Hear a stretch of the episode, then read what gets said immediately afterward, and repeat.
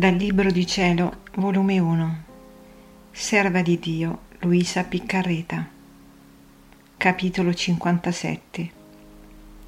Lo sposalizio alla presenza di tutta la corte celeste.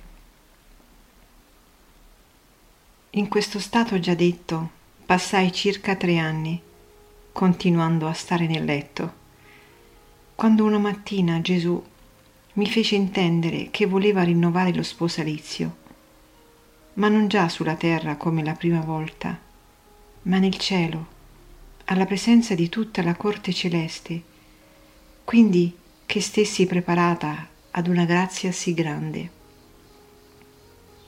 Io feci quanto più potetti per dispormi, ma che essendo io tanto miserabile ed insufficiente a fare nessun'ombra di bene, ci voleva la mano dell'artefice divino per dispormi, che da me mai sarei riuscita a purificare l'animo mio.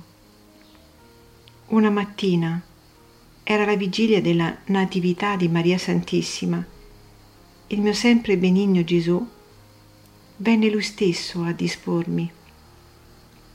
Non faceva che andare e venire continuamente, ed ora mi parlava della fede e mi lasciava ed io mi sentivo infondere nell'anima una vita di fede. L'anima mia, grossolana, qual me la sentivo prima, ora dietro il parlare di Gesù me la sentivo leggerissima, in modo da penetrare in Dio, ed ora miravo la potenza, ora la santità, ora la bontà ed altro, e l'anima mia restava stupefatta in un mare di stupori dicevo, potente Dio, quale potenza innanzi a te non resta disfatta? Quale altra santità, per quanto sublime ella sia, ardirà comparire al tuo cospetto? Poi mi sentivo scendere in me stessa e vedevo il mio nulla, la nullità delle cose terrene, come tutto e niente innanzi a Dio. Io mi vedevo come un piccolo verme tutto pieno di polvere, che mi arrampicavo per dare qualche passo e che per distruggermi non ci voleva altro che uno mi mettesse il piede sopra e già ero disfatta. Quindi, vedendomi così brutta, quasi non ardivo d'andare a Dio. Ma si faceva innanzi alla mia mente la sua bontà e mi sentivo tirare come da una calamita d'andare a Lui.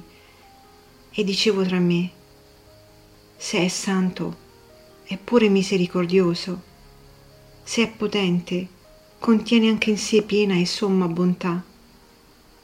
Mi pareva che la bontà lo circondava da fuori, l'inondava da dentro. Quando miravo la bontà di Dio, mi pareva che sorpassava tutti gli altri attributi, ma poi, mirando gli altri, li vedevo tutti io uguali in se stessi, immensi, immensurabili ed incomprensibili all'umana natura.